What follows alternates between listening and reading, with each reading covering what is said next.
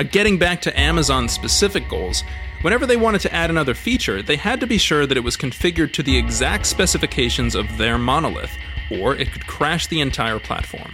I think for the semi-technical or for the sort of more technical audience, the classic problem teams have is that they share a database, right, which is just an absolute disaster because some team wants to change the schema to add a column that represents some new idea because they're building a feature, they're building gift cards or something, and they want to tag users as having a gift card.